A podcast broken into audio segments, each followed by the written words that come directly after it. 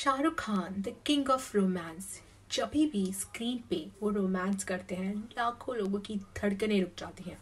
But उनकी एक ऐसी एक्ट्रेस के साथ ट्रेजिक लव स्टोरी जो कभी पूरी नहीं होती। और वो थी Preity Zinta. Starting from the very first film till the last one कभी उनका मिलन हुआ ही नहीं।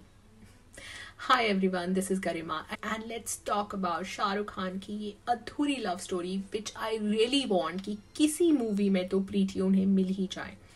दिल से में जब शाहरुख और प्रीति की शादी फिक्स होती है, उसके बाद भी, उनका एक बहुत अच्छा गाना भी होता है, जिया चले बट उसके बाद भी उनकी लव स्टोरी आगे नहीं बढ़ती।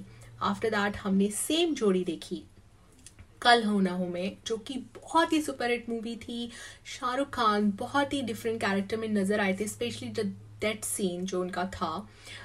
God that was really emotional and Preity और शाहरुख की जो जोड़ी, जो केमिस्ट्री उनके बीच में देखने मिली थी that was amazing but again unfortunately वो लव स्टोरी भी पूरी नहीं होती है। थर्ड वन इज़ कभी अलविदा ना कहना, जिसमें दोनों थे शादीशुदा दंपत्ति।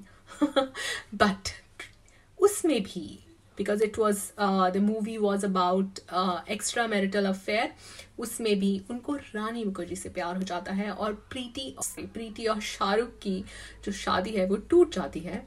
And then the ultimate love story Veer Zaara finally उसमें प्रीति शाहरुख को मिलती है but after a long wait बहुत सालों के इंतज़ार के बाद, बहुत साल अलग अलग गुजारने के बाद लास्ट में जाके प्रीति और शाहरुख एक साथ होते हैं।